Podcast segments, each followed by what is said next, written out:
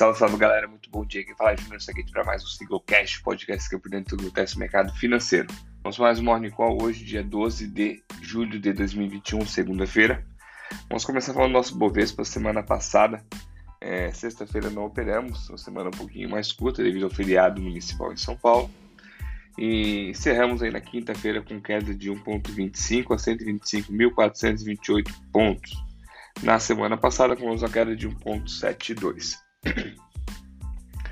É, começando é, na sexta-feira, as bolsas operaram mundiais tiveram bons resultados e, coincidentemente, nosso índice de ADR, Brasil Titãs, lá, um índice mais famoso, subiu 1,48, o EWZ subiu 1,29.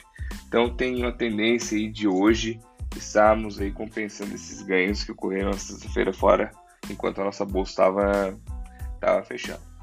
Os mercados em geral, em, geral amanhecem de forma mista, tá? É, aguardando divulgação dos resultados do segundo trimestre das empresas dos Estados Unidos, vai começar a partir de terça-feira. Amanhã já começa grandes bancos, como é, amanhã é o Goldman Sachs, JP Morgan, Pepsi começa. Quarta-feira tem, tem, se não me engano, Morgan Stanley também. Então vão começar o resultado do segundo trimestre. Acredita-se a Refinity que será uma alta de 65% nos lucros comparado ao mesmo período do ano passado e que é, esses lucros nesse segundo trimestre vão ser os maiores desde o quarto trimestre de 2009 na recuperação da crise da, da grande crise de 2008.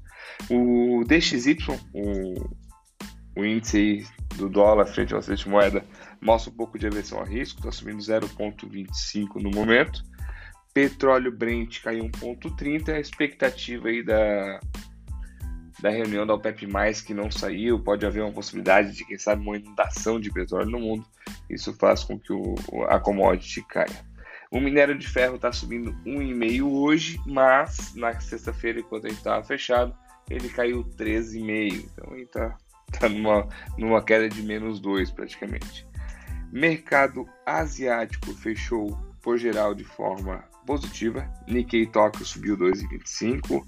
É, Hang Seng Hong Kong 0,65, Xangai 0,67 e Costa na Coreia do Sul 0,89.